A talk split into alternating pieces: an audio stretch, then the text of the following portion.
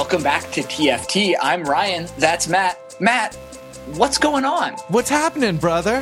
What's happening, my man? Oh man, brother, brother, brother, brother. There's far too many of you dying, guys. We're doing Marvin Gaye. it's What's Going On from 1971. Yeah, what's going on is what's going on on the TFT podcast. I like that. I like the Ouroboros uh, nature of that of that pronouncement. Well, I think we should we should definitely talk about that because it is both a question and an answer. Yeah, that's a good. I mean, that's a good point. But we're we're getting ahead of ourselves. If you haven't, I know. If you So- haven't, listen to it. Listen to it now. Uh, yeah, that's right. Get it on get it on vinyl. Uh, go go to the um, the Spotify's or the Waffles, and we'll be back after uh, this word from our sponsors. So you got um uh oh uh sponsor today's Motown Records. If you want a heavily quality controlled record, a record of indisputably high quality, Motown Records has a whole quality control department uh, working to make sure that Motown Records are of the highest quality and are controlled in terms of quality. I was going to do raincoats. Uh, you know, for for for when uh, for when that hard rain that that was a gonna fall has started falling, um, put on your raincoat. Make sure it's double breasted and has an awesome Count Dracula esque collar. I mean, right? I mean, I know what I'm wearing all fall, and it is and and it is going to be a, a sweet uh, a sweet raincoat, and I'm just going to look off into the fu- the uncertain future um, as Marvin Gaye is on the on the cover of What's Going On. It's so cool, Yeah. right? It, is it not a? I mean, there's so many places uh, to start, um, but we we often start on uh, on on album covers, Yep. and and and just the fact that this is that he is is captured in the middle of a rainstorm, right? And Sure. and the the rain is beating off of his jacket and his hair and his beard.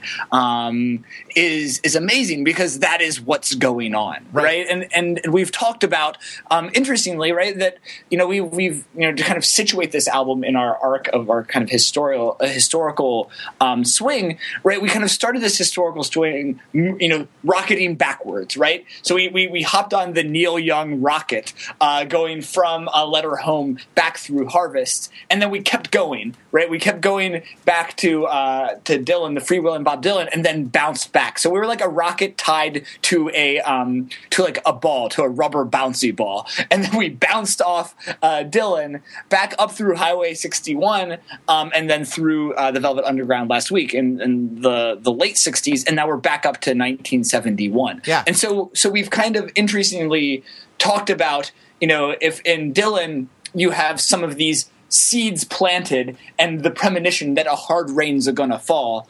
Um, and in, in harvest, we are getting uh, the, the the reaping what has been sown. Um, in some ways, that this is you know the the, the ghost of 1970s present, right? Uh, Sure. You know that it is what's going on. Um, it's not yet been reaped, and it's not is not the sowing, but it is the watering of the of of, of the of the change, right? Uh, and so um, uh, so entirely intentionally, we have a beau- the, the perfectly crafted arc uh, that we that we wanted to craft, and I say that because you know we kind of um, make our sequence up as we go along. But I'm I'm liking how this is is slotting in with where we've um, where we've been. It is. Um, I mean, we have we had a little bit of sort of talking about I don't know, talking about our goals and like what and what story what story do we want to tell? Like right, Right. Like one of the what we considered and rejected a number of possibilities of artists that we that we could cover, and and I don't want to name them because we may go back and do them at some at some future point. and and I, we don't want to hurt feelings either. yeah, exactly. Fair. Like Elvis is going to be really pissed. Oops. Oh, why'd you leave me out?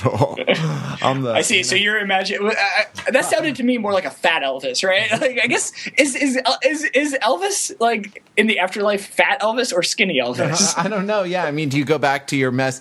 I guess he's postage stamp Elvis because that's how we all That's how we all remember him. I hope there's an like an Elvis multiverse where all of the Elvi uh, are are together in the afterlife. Kind of like there's a Teenage Mutant Ninja Turtles, right? It's called Turtles Forever, and they all uh, all the turtles from the earliest, grittiest comic book turtles to the uh, to the most to the comical turtles of our youth to the most recent kind of gritty reboot of the turtles all show up together. I like to think of it. Uh, I like to think of it like that. It's really, it's really, uh, it's yeah, really Elvis, cool. Elvis forever. um, yeah. So, so, yeah, you were going to say. But we, we, right, like, and we sort of thought, what is the story? You know, what is the story that we want to tell? And it it turns out that the story that that we we happen to be telling is a story of, if not protest music, then sort of social social message music or sort Sure. of social socially engaged. Uh, engaged music and like and, and maybe more generally, it may also be about like rebellion in a sense, um, especially because we're headed towards punk. Right, you know, we're we're moving inexorably towards punk. that seemed like yeah i mean that seemed like the story of this particular quarter which is like how do we get to punk right Yeah, ex- exactly. Um, and and in part that's because where a lot of my own interests uh, lie, and in fact where um, a lot of you know, and a lot of the music that I got in. I was started vi- buying vinyl um, when I first had, uh, had a record player, which was um, shortly after graduating from college. A lot of the music that I um, bought on vinyl was the music of the late 70s, kind of a 1976 to 1980 period. That's a lot of like punk and post punk and um, stuff that we're going to discuss uh, coming up. Um, but we wanted to, you know, in in our our transition, we hit some others are some other strains of kind of um, music, of social music, and other forms of kind of um, rebellion and uh, uh, and and and assertions of um, you know different kinds of almost declarations of independence, whether that is social independence and or artistic independence, um, that are um, that that that I think are a unique strand of kind of music from what we discussed uh, in our last. Um, in, in our in our last stretch through history, where we kind of our entry point was really through um, was through Britney Spears, right? We, as we rocketed back through history um, the last time, um, it was kind of occasioned by um, the, a, a few anniversaries, and in, in subsequent weeks, you know, uh, earlier this year of um, the Britney Spears um, uh, "Baby One More Time" anniversary, and the, um, The which I think was what the fifteenth, uh, and then the Beatles anniversary uh, of of Beatle uh, the, the anniversary of Beatlemania, um, and so that a lot of that lens uh, through that stretch was finding the um, indiness in pop, right, and the popness in indie, um, and and that was kind of the the flip side of of our kind of first um, quarter of of of musical TFT. Um, but I think that for just a variety of largely contingent reasons, we've kind of hit another on this other um, uh, strand of kind of of of ind- indiness and independence as it relates to kind of re- uh, rebellion of some kind or another. Right. And this is, I mean, this is really interesting, especially with this album today, because I think that, like, uh, despite its kind of not seeming uh, to belong in a narrative that, that goes from. Uh, Bob Dylan and leads up to punk. It, it seems to me that um, that it really does. I mean, partly because it's such a it's such a departure. It's such an unexpected departure, but but partly because uh, Marvin Gaye is sticking it to the man, and he's sticking it to a couple of men, Yeah. right? Like one is one is like the man, capital T, capital M, the man. Yeah, is the uh, Big Brother, right? Yeah, is Um, the social right? Is this sort of uh, social man? But another one is the head of his record label, right? Yep. Where like who didn't want? And I mean, the story, the release story, which you can read in the Wikipedia article, which we'll link up in the show notes, is is amazing for this, right? They recorded the single. Uh, Berry Gordy hated it. Right, as I, I mean, he, I think described it as the worst thing he had ever heard, which is like amazing, right? Because it, and and which is like t- tells you so much about this about this man, right? Because it's it's a fantastic song. Yeah. like every time when listening to this again and again, I I couldn't help but sing along uh, every time the chorus rolled around. Um, and I, I must have listened to it a dozen or more times um, in, in the last week or so, and it, it is a it is a a sticky sticky earworm. And so his definition of worst is in part political and normative right. um, because it, it is a great freaking song. Right. Yeah, absolutely, absolutely. And it got released sort of behind his back and yeah. unexpectedly became a hit. Yeah. You know? And then yeah. the and then there was this sort of Faustian bargain where it was like, okay, fine, this is a hit. If you can give me a uh, if you can give me a whole album in 30 days, uh, yeah. I won't uh, you know, I won't interfere artistically with with whatever it is uh, that you're trying to do. Right? Yeah, exactly. And this, I mean, so this kind of narrative, I mean, right, so this fits to the levels, the kind of circles of rebellion that are going on right. here as well, right? That there is a, a, a kind of equation and uh, engagement and rebellion against kind of authoritarianism within Motown, right? And um, and also even in um, in Marvin Gaye's personal life, right? He was um, married for a time to um, to Berry Gordy's sister, right? Um, uh, uh, the kind of songwriter uh, uh, Anna Anna Gordy Gaye, right? And so there's a there's a lot where like there was a lot of levels of control here um, over you know in, in, in, Marvin Gaye's early early career, um, and then and then there's a, a question about. I mean, it's interesting to think about what is the. I mean, it, it's of how to think about strands of rebellion in the album itself because it's not the album's not called here's what you should do right. it's called it's called what's going on um and and it's so it's a it's it's descriptive is both is both exploratory and descriptive rather than rather than prescriptive or um, even prophetic in the way um, that uh, that we talked about um, both Dylan and the Velvet Underground being in, in their own way. Um, and so, but I think that I mean here's an interesting question. Uh, you touched on this a little bit, but um, because this is something that we've developed. What, what the question I wanted to ask you, Matt, is um, is Marvin Gaye an indie band? well, yeah. I mean, it sort of depends. it sort of depends on on what your. Uh, on what your um because i think the answer is yes spoiler alert i think the answer i'm willing to argue yes but go ahead well, i actually answer it because i think that the answer is in in the process but go ahead but the the uh sure i think he's an indie band but i think he's an indie band who goes indie right? Mm-hmm. I think he's an mm-hmm. indie band the same way that Carole King is an indie band, right? Sure. Because yep. he'd been involved in this in this music machine in this sort of Detroit like. Yeah. Uh, you know, brill building analog, sort of black brill building analog. Though I guess a lot of brill building um, music was sung by by black groups, but but it's uh, it's it's FUBU brill building, right? yeah, exactly. Sure, sure, sure, exactly. Uh, yeah. Um, so the uh, he'd been involved in this machine, and he sort of he sort of goes indie, right? So it's a it, he's a there are like there are indie bands because no one wants to take them mainstream. Um, and then there, then there are indie bands who have been mainstream. Exactly. Um, you know, uh, right? Like in other words, some are born indie, some achieve indiness, and some have indiness thrust upon them. And I think Marvin right. Gaye may be in, maybe in the the latter category there, the last category, because it's um, it like it sort of uh, seems to me that he had kind of arrived at a point personally where he felt like he couldn't go on, whether it was in um, his singing and performing partners.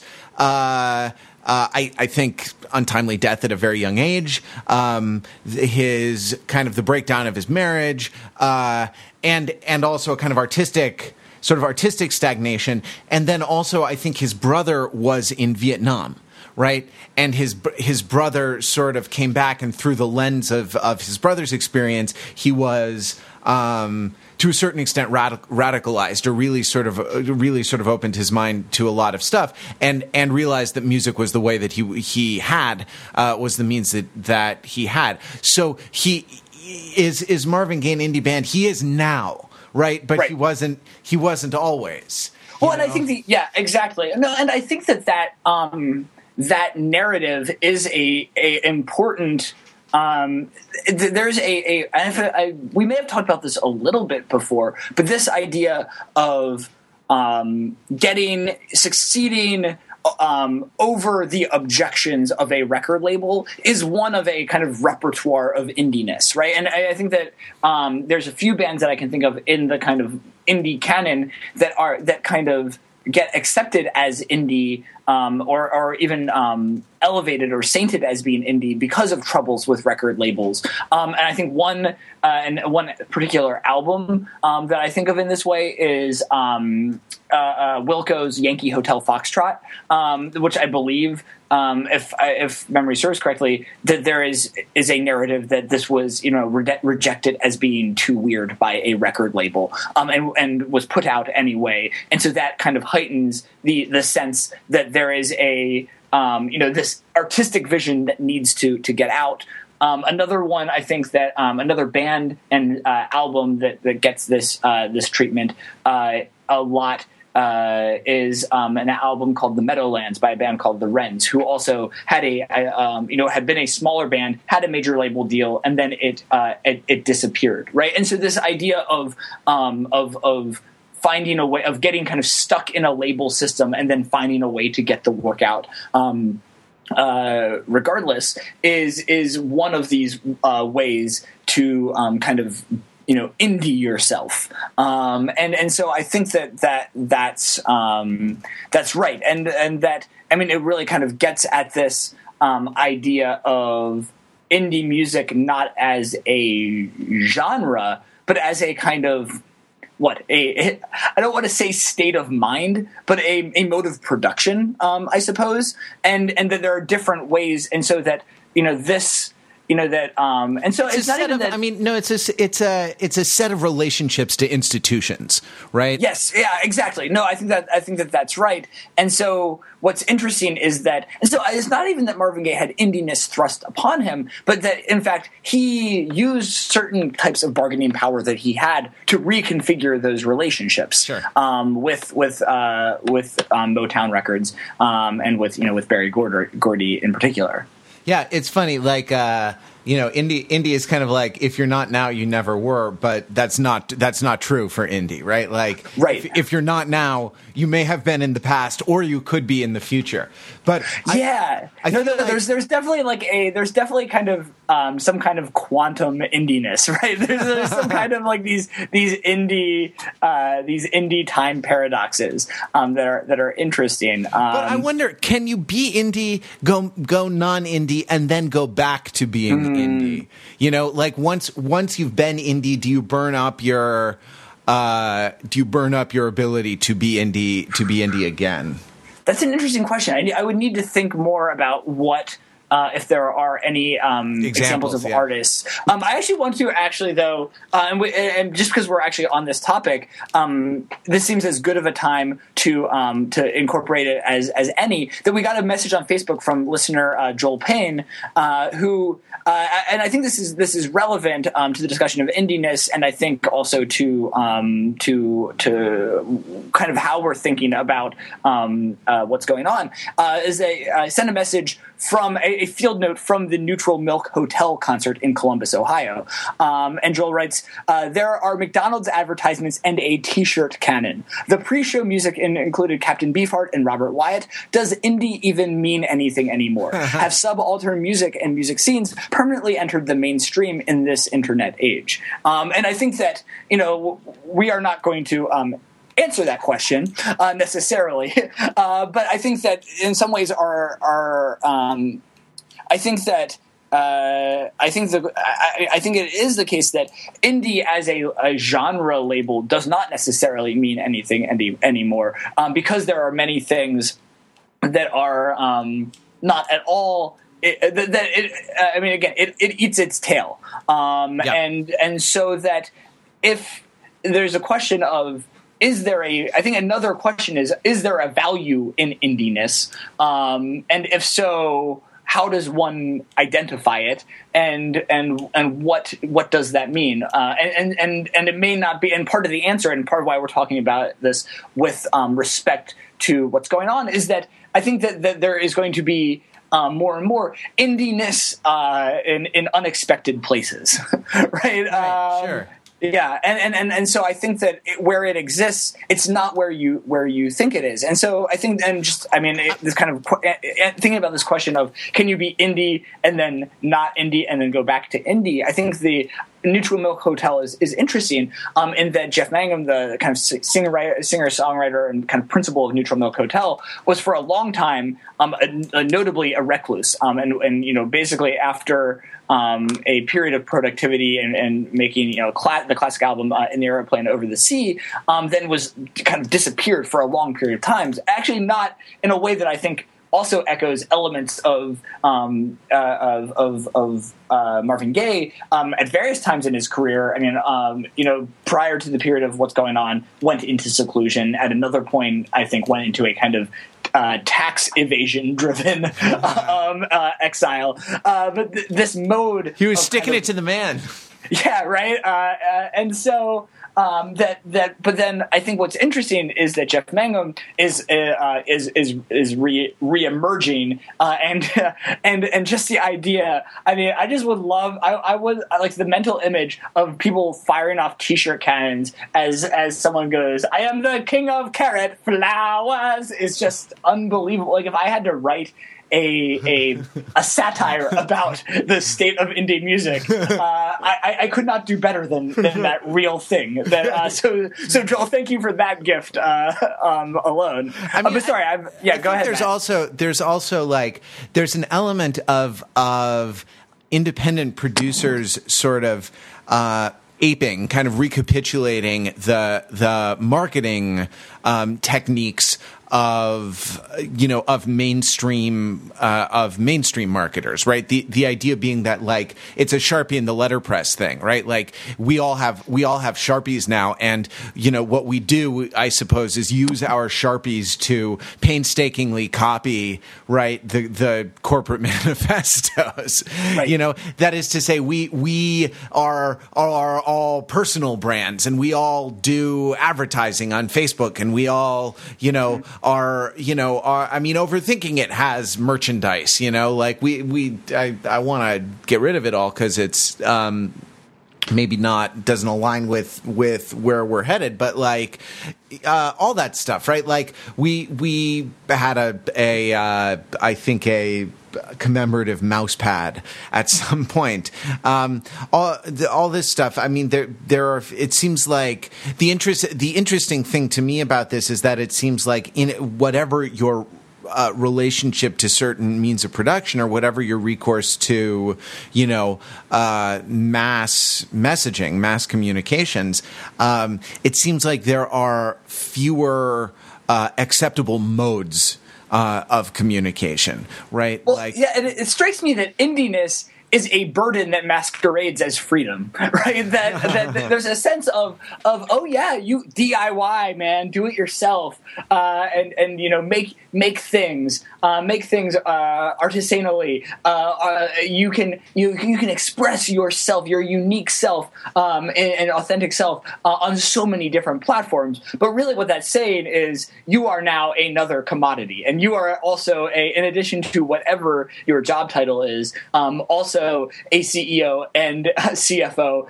and marketing, uh, and and and a, a kind of you know marketing specialist and the and the product product, and it and it all kind of comes and goes. Um, and is part of the the, the same um, thing. I mean, I think what's interesting, I right, exactly, of, you can't escape the corporate mentality when you are a corporation. And I want to, I want to, I mean, yourself, like, and and I want to connect yeah. this up to what's going on. Right, right. So there's cor- like, corporate personhood, but it's that people's are people are now also corporations, right? yeah. Like that's that's the that's the side of corporate personhood that gets more the that gets neglected, right? Um, and so yeah, but go ahead. I don't. Yeah, exactly exactly. I don't allow myself birth control.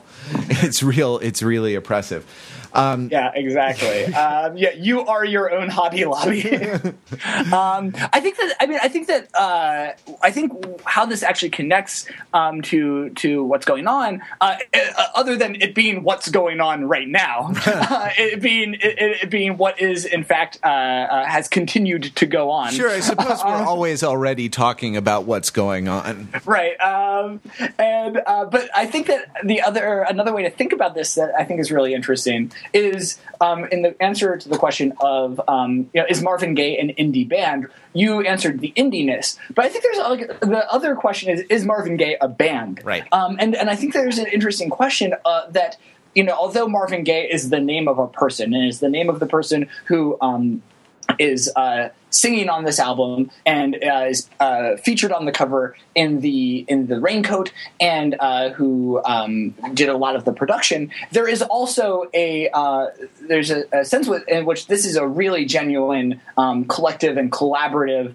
uh, enterprise um, that and that the the musicians themselves were given um, a lot of a role of, of uh, improvising, of exploring, of jamming, uh, and there was a, a, sense of collaboration of, of playing as a band, right? And so there's this interesting uh, sense of we talked. It's it's an inverse um, or I don't know if it's an inverse, but it's a this interesting mirror of what we discussed on the Tune Yards uh, episode and a little bit on um, the St. Vincent uh, episode that Pete and I discussed uh, as well. Is that you know that you have um, th- this idea of a band or a, a abstract entity of Tune Yards or St. Vincent, but usually people refer to people who are in the know refer to either of those. The pronoun that they use is is she, right? That that it's it's that Tune Yards is a identity or brand managed by um, you know Merrill Garbus uh, or Annie Clark, respectively. And this is interesting in that um, you know I, that there are.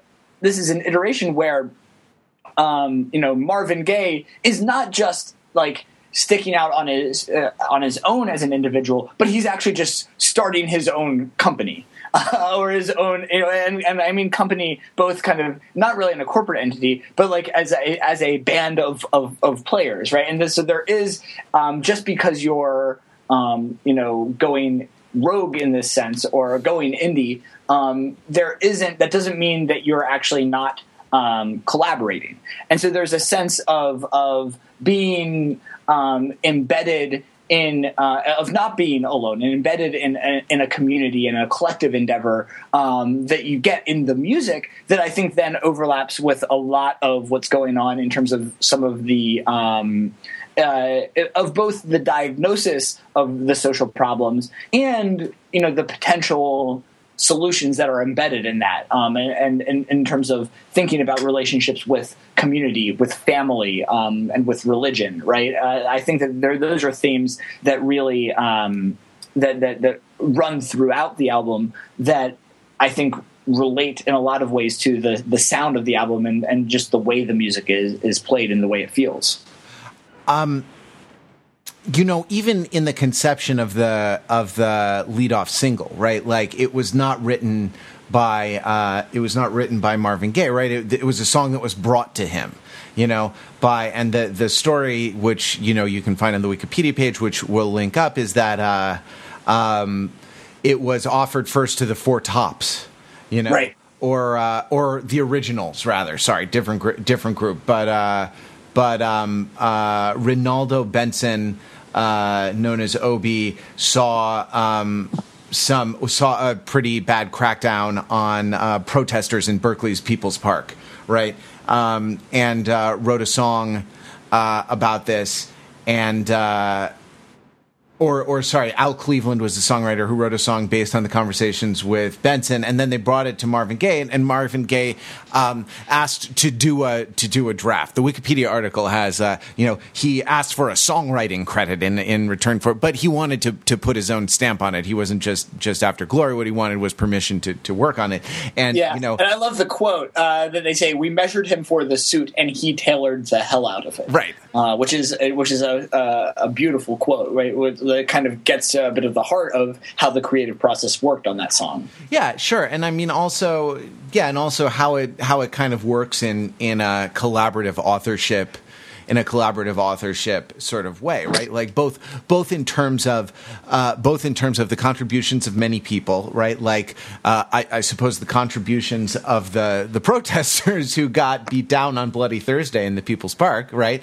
Uh, the contributions of the man who witnessed it, the contributions of the man who uh, originated some of the song and, and in conversation and collaboration, and then and then also the way there has to finally be kind of a director or there finally finally has to be like an aesthetic unity, which is provided by usually by a single sensibility, right? Right. And that that um, you know, uh, I, I heard once an interesting podcast that was a, a, recording of a talk at South by Southwest about managing um, creative teams, managing uh, creativity, and it was um, it was uh, interesting. Uh, one of the observations that the that the uh, I think it was two people giving the talk made uh, was that creative teams have two modes. There is um, kind of brainstorming, endless possibility, blue sky, no bad ideas mode, uh, in which you have a very flat organizational structure uh, without leaders, in which everyone's contributions go in the pot.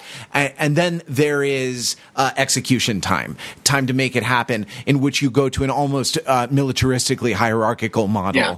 And, and, um, and the idea is to throw out as many ideas as possible to hone in on a like a strong clear vision of what the actual thing that that you're making uh, is and in some like i think there was one sketch writing collective that that actually like rotated the dictator role mm-hmm. among their members for for their uh, successive shows so that it wouldn't it wouldn't always be the same uh, hierarchy but that there has to be um, there has to be a sort of organizing organizing sensibility. So the sort of this the story of this of this song being written is is uh, sort of interesting and is kind of an object lesson in in that sort of collaborative in that kind of collaborative creative process, which is really I mean right, which is really interesting because we've talked about sort of the Faraday cage of non-interference, um, the idea of like a lone genius uh, atop a pyramid of human skulls making uh, you know making a thing that is um, a reflection of of the individual sensibility, right? Like, right. And, and this is a this is an alternative model uh, yeah. for artistic success that is perhaps a little more uh, a little more humane and right. Well, it's more... also holy shit. Look at all these human skulls. Right. yeah. right. Exactly. Um, yeah. And then that's that, that's one more thing that I, that I wanted to sort of talk about with with like uh, as we close the the chapter on indiness and maybe move into to talking about some of these songs uh, individually. Um, the, the, idea that I brought up of like the the um, available domains shrinking, right? Like the available kind of modes of um, modes of selfhood, right? Modes of personhood and modes of communication of selfhood, um, sort of shrinking. Uh, it stands in opposition to what I hear about the 60s. That is from, if, if you've ever talked to, I, I don't know, I, we've never talked about this, right? But I don't know if you've ever talked, talked with people who were uh, of the 60s generation and who happened to be um, in college in a you know in a campus uh, that was that had to do with that uh, with uh, a lot of social uh, engagement and protest uh, during the 60s but people who were not only alive during the 60s but sort of engaged with the summer of love and engaged with you know peace love and music and engaged with um, uh, the kind of social the kind of social movements going on in the 60s when i talk to those people they they have this sort of sorrowful um, this sort of sorrowful optimism about it because this the 60s represent for them uh, almost to a person to a one that i've talked to. Um, a time when when there was this sense of possibility of of real lasting social change right? Like now we have uh, the end of the end of history right? Like now we have the the logic of postmodern institutions and of late capitalism you know? And the right. the idea that um, the idea that sort of things things are set up to not be able to change, but that that at the 60s you could actually sort of inquire into the nature of things. You could actually look and make make the sort of uh, inquiry what's going on, or make the positive claim this is what's going on, right. uh, and have it be um, have it be radical, like uh, literally at the root of of of the society and and of the potential for um, for social change, and that this is this is like I think that that, that accounts for. There's a lot of. Um, uh, uh, sort of outrage, right? Uh, or maybe there's a lot of anger or a lot of sort of uh, a protest on what's going on, but it's not expressed the way punk comes to to express it. You know, um, it's, it's expressed in in a much more optimistic way, right? Like, hey, Yeah. I'm angry. This makes me want to holler. So I'm hollering and like people are going to listen to me and there's the potential for change, right? It strikes me that there's like a great, a great optimism to this. There's a great optimism in, in, Marvin Gaye on the cover looking sort of up Yeah. and to the right, you know, kind of staring into the r- rain like there's a sun, you know, behind those Yeah. clouds. Uh, yeah, and, and, and, it, and it's not a junkie. yeah, exactly. It's not a setting, right? It's not a. It's not a setting sun. It's. I mean, it's interesting to me, right? Like war, uh, social protest, you know, but but also heroin. Right, are Right. is is really is going on a lot in Velvet Underground, in Neil Young, and in and in Marvin Yeah, Gaye. Mar- Marvin Gaye has 99 problems, and drugs are one of them. yeah, like. drugs, drugs are definitely yeah. Yeah, no, it is interesting. We should we should talk about that because it, I- it strike me is that you know this is now. Um, I don't know if there was a specific heroin song um, in on either of the Bob Dylan albums that we discussed, but we're at least three for four in the last uh, month on uh, as we kind of go back through the um, '70s uh, on heroin songs. Uh, and the the heroin song in this album is "Flying High in the Friendly Sky," um, and I, th- I mean there may have been either I, I yeah, I can't think of one explicitly uh, on Dylan, but I feel like it was the, at the very least in the margins. it was heroin adjacent, um, and so yeah. Um, but I, I know I think it's interesting because I, I mean I would love to hear how to square this. So I think that this idea of, of understanding the optimism, I think a lot of that reading that reading makes sense. Um, but then uh, I think about the song "Save the Children," right, which starts, "I just want to ask a question: Who really cares to save a world in despair? Who really cares?" Um, and uh, and so I guess, but I guess that is the interesting question of do you read that is like who's who cares? Hey, who's with me? Who's going to do this? Yeah. Or is it like, well, who really? Who cares? Why bother? Um, and I think there's a they're kind of both rare there in a way. Um, that there's on on the one hand the optimism of we might be able to do something, but on the other hand there's I think because this is is post 60s this is this is 71 it's right on that precipice of oh wait a second maybe what we are harvesting is not social change uh, but in fact bitter disappointment.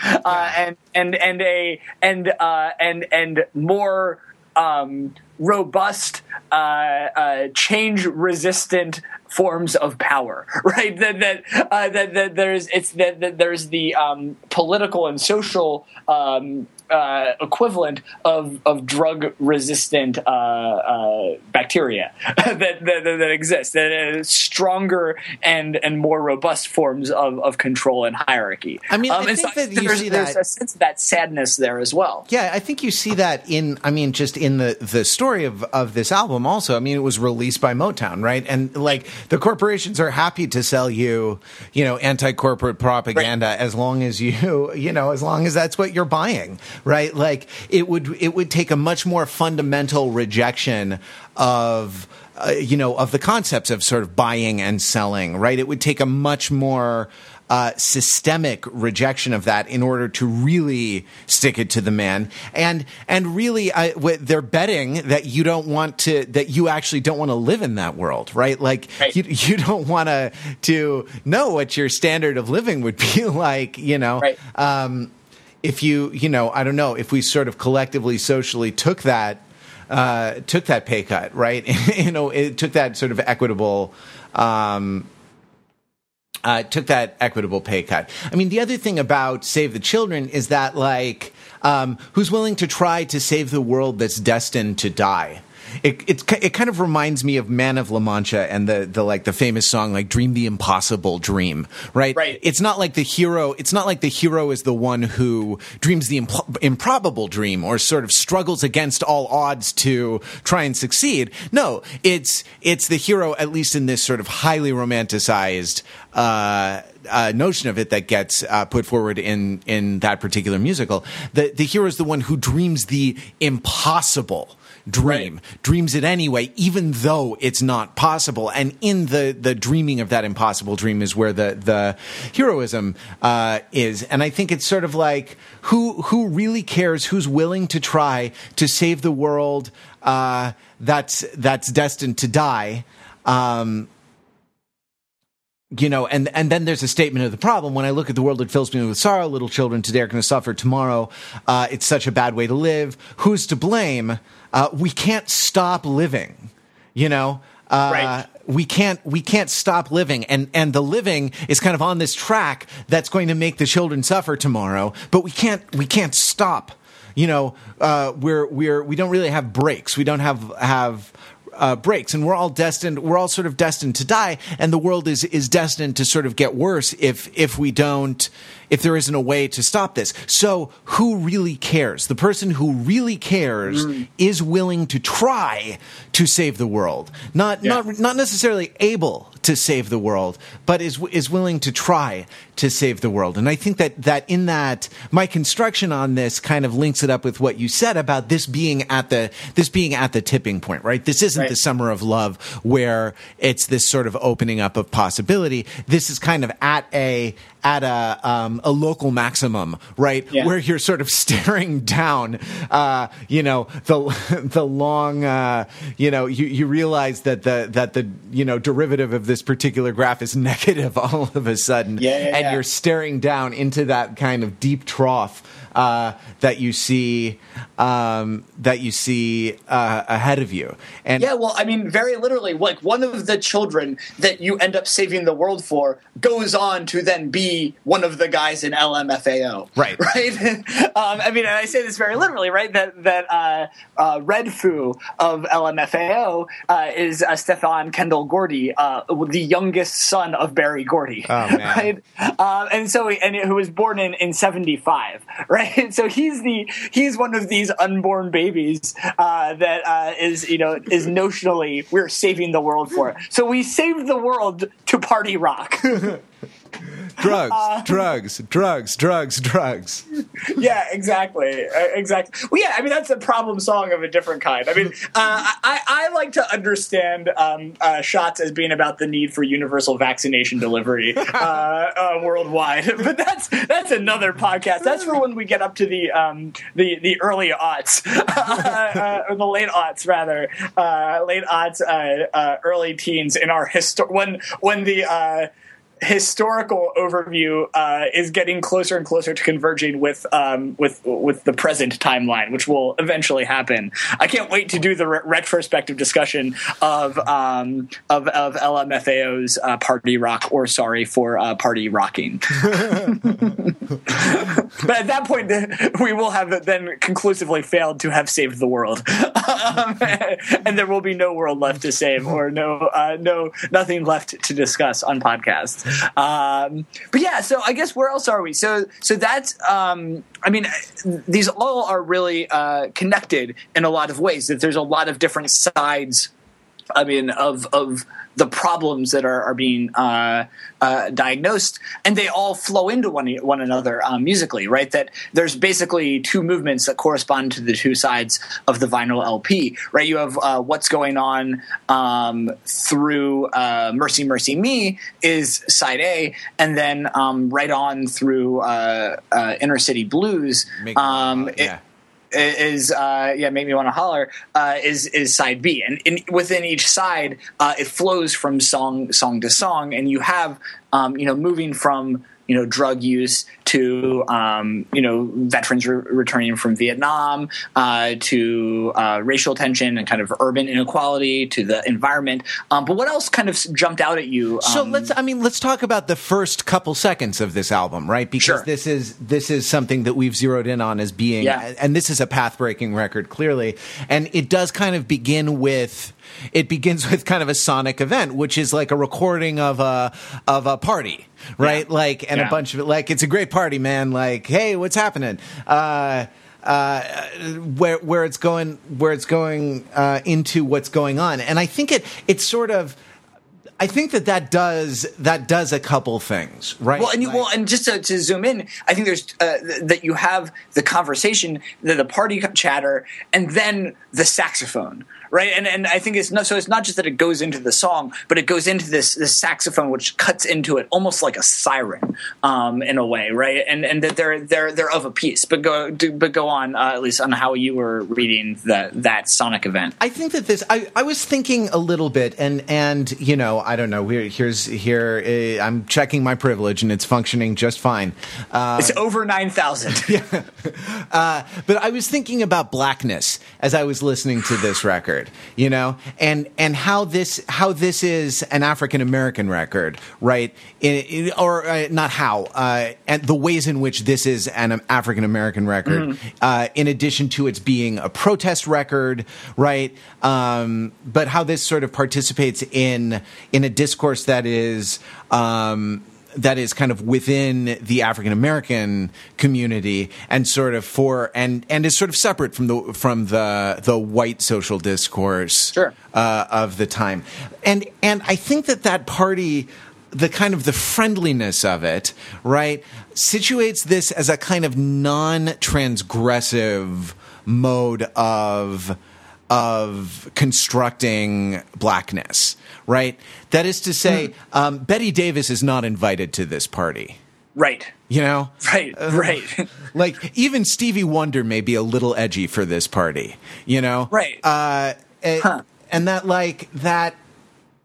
Uh, right, that it's it's sort of it's friendly, it's it's welcoming, and and actually, I think uh, as I was thinking, I think that this this record is actually more concerned with with broadly humanistic themes than with um, than with uh, than with sort of racial American racial politics. That is to say, I the, sense I get of this album, the sort of intuitive sense, and I would have to dig pretty deep to figure out where I get this. But after listening to it a bunch of times to prepare, the sense I get is that this is a record that would actually draw parallels between um, marginalized social groups, like uh, whether the protesters in um, whether the the the protesters in the People's Park were white or or black. I think it Yeah. would sort of claim a, a certain amount of kinship uh, Yeah. with them, and sort of a, a, a sort of kinship of of of the marginalized and a kind of uh, more broadly broadly humanistic set of concerns than Yeah. than than just pointing out. Um, just pointing out racial inequality and sort of racial, racially based Yeah. uh, Yeah. ethnic marginalization. Yeah. Um, but but Oh, it's it's also like being sorry. I I'll I'll Go stick a ahead, pin go in- ahead. No no no. I'll stick a pin in it. I'll stick Well, a pin in it there. I was just going to say because I think that um, I, as you were talking about this, one place where because I agree completely, and I think one place where I see this um, and that unlocks this a little bit is uh, God is love. Um, Sure. Because I think that it's um, very explicitly kind of trying together, um, right? He made this world for us to live in and gave us everything, and all He asks of us is we give each other love. Right. Right. Um, and and um, and uh, and then the bridge especially says you know, love your mother, she bore you. Love your father, he works for you. Love your sister, uh, she's good to you. Love your brother, love your brother. Um, and so I think that um, the emphasis of that, of the nature of, of love, of God, of the world, um, and and then the people in it. Um, I think tie together and link to the other ways in, which we get these words and ideas throughout um, the the whole album, right? Of uh, of you know what's happening, brother. Of mother, mother. There's too many crying. That you have. There's a sense of a family, and it's it's it's it's one family united um, under under God, right? Yeah, I was about to. I mean, I was about to say it's a non.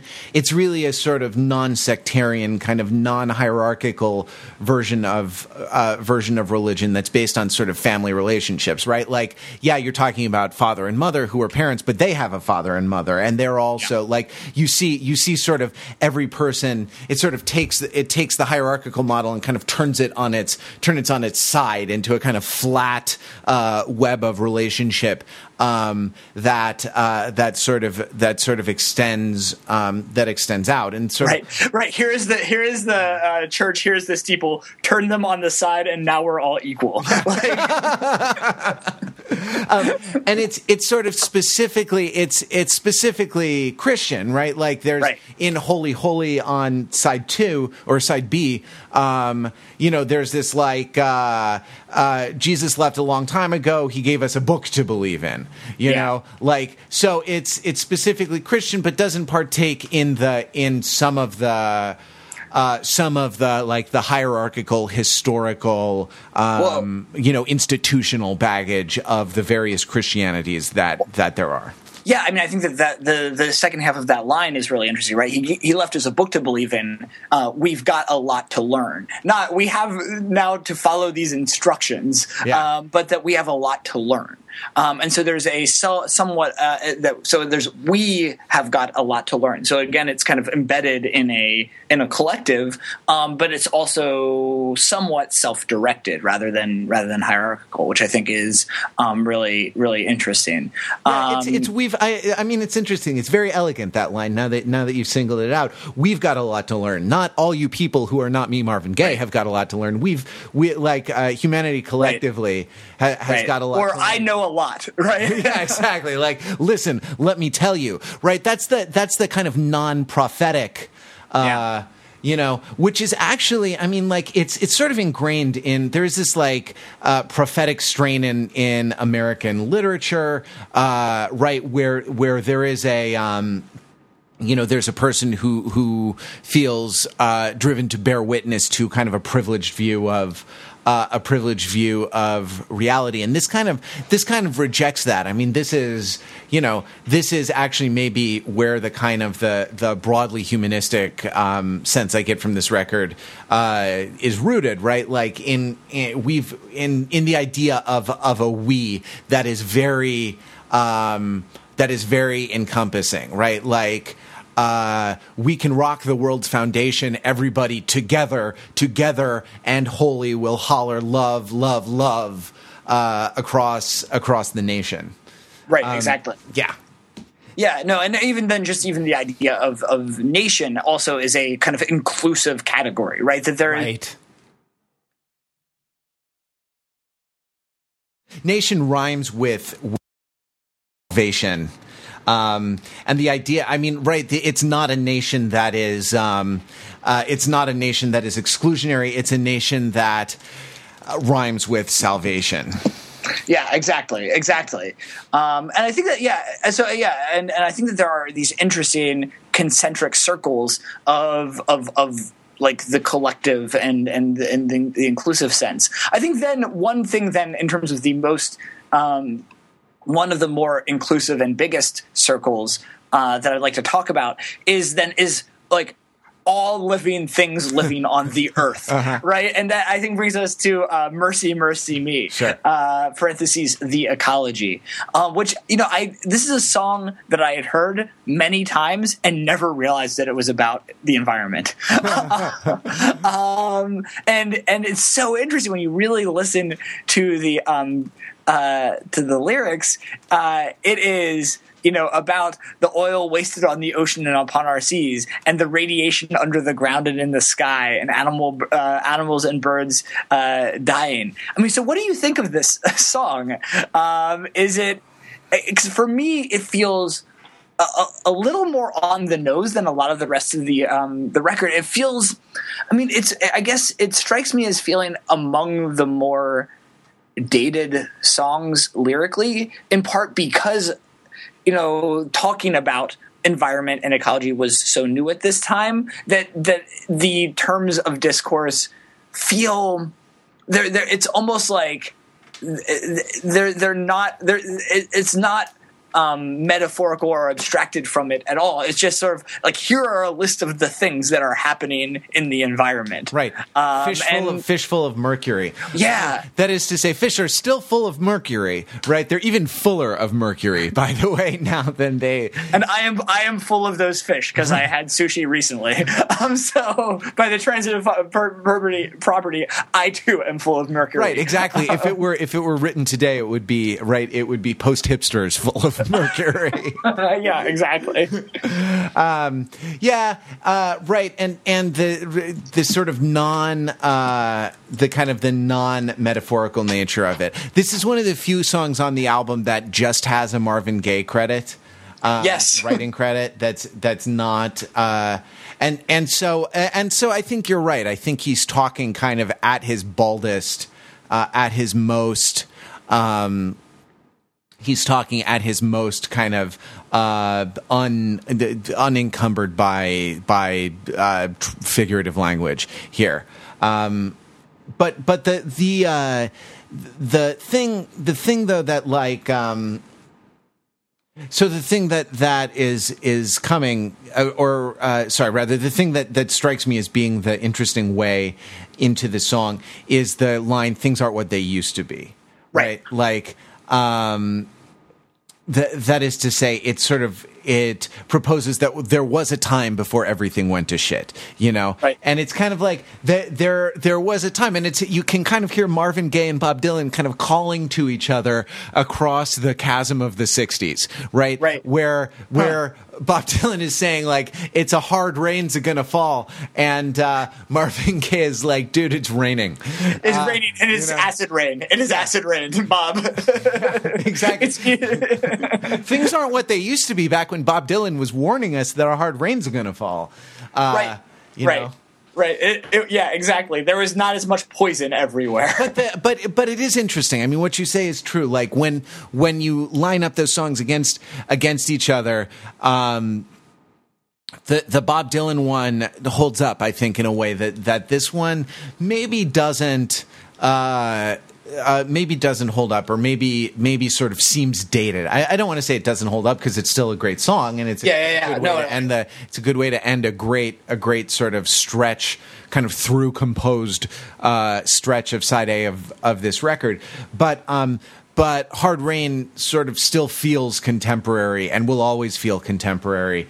Uh, it deals in generalities, right? Yeah, and, or or it deals in it deals at a higher level of abstraction. Exactly, that's yeah. what, more that what I meant. Yeah, exactly. Um, it deals in in metaphor. Uh, it deals in in poetic units of meaning rather than sort of scientific units of meaning. Right, right. That's a that's a very good uh, good way of, um, of, of putting it. Um, yeah, no, I think that that's uh, that's that's exactly right.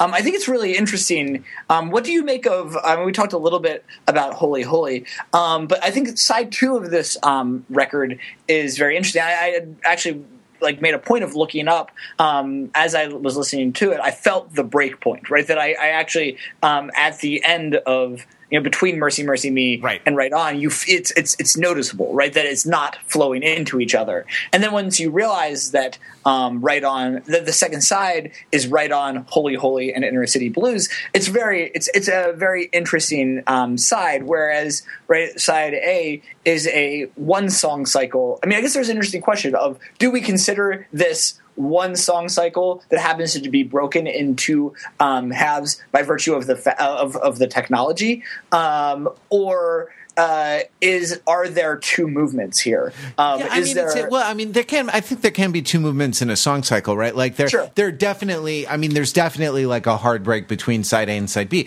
They they need Jack Black, Jack Black to to do the locked groove, right? yeah, on yeah, the exactly. on the record, so that the so that the groove can kind of keep. Uh, so yeah, the yeah, groove yeah, can yeah. kind of can kind of keep going. Um, I have I now have an artisanal time machine, and I went back to 1970 uh, and, and did the first uh, perpetual self-turning uh, vinyl for a special super deluxe uh, edition of What's Going On, uh, which was re- released then and now re-released by Third Man Records. I mean, the the idea of the super deluxe, like, because Spotify too. I listened to the to the regular one, but like Spotify has a super deluxe version of this record also which i think is like 2011 or something like that uh, which i guess is what that's 50 years. Uh, so you know it makes sense to or no sorry 40 years. It makes sense to put out the makes sense to to put out i guess a commemorative edition. But but like does it not strike anyone the irony of the the super deluxe edition of you know of a of a record that is about among other things like the problem with uh, the problem with a social system that produces super deluxe editions. Right right right. There there are dolphins choking on on, on super deluxe re- reissues. I have a yeah exactly. Like i have a hand tooled copy of das kapital right that like uh, is is illuminated in gold by you know underpaid uh, artisans. Right, um, right, right.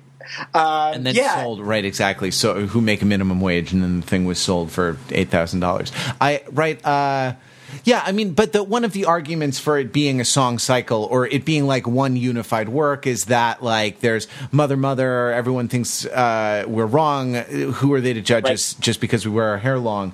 Uh, at the end of our um, there, there, are uh, you know at the end of the at the end of the record at the end of Inner City Blues.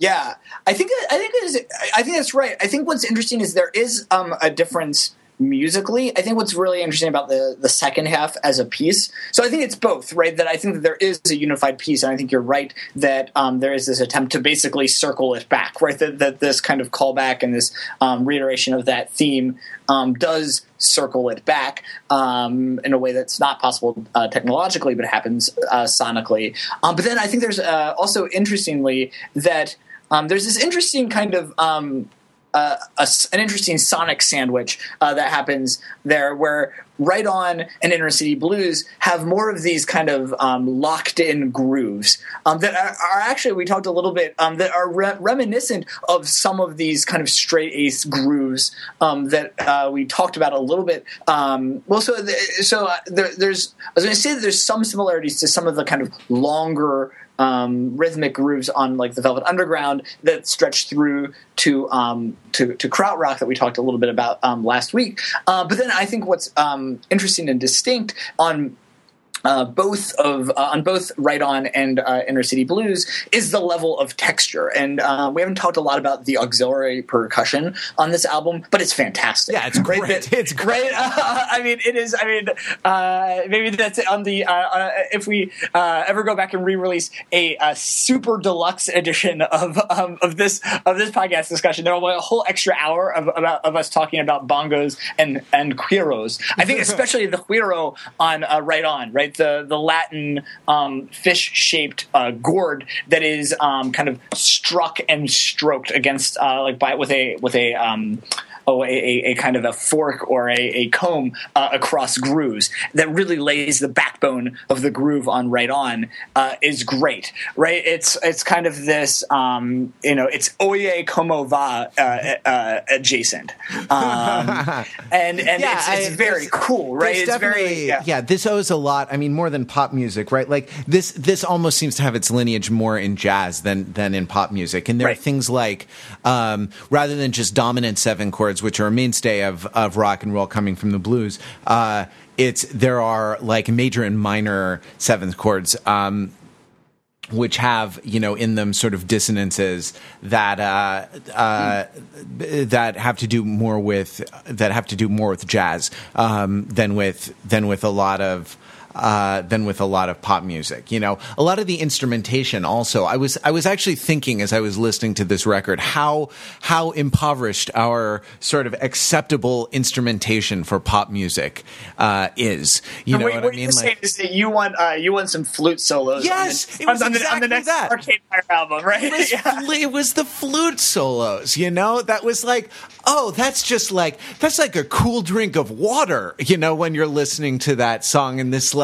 you know crystalline uh you know beautiful flute sound comes on it's it's so cool right like Super cool right and it's crazy that like the only referent we have in our popular culture for that um for that kind of flute sound is like as a joke in Anchorman, right? Where where Ferrell is in the jazz club playing jazz flute, and that's uh-huh. really one of our like one of the more salient contemporary um, yeah, uh, uh, like examples of that. So I guess I think what that's saying is though, um, if you, there were a kind of you know um, an indie futures market um, buy flute because uh, flute is a, a commodity, uh, a sonic commodity that um, is, is underexploited right now, and there's going to be uh, like I will I will make this prediction within the next year there will be a, a, a, prominent usage of flute in indie or indie adjacent pop music. Ooh, you heard um, it here first.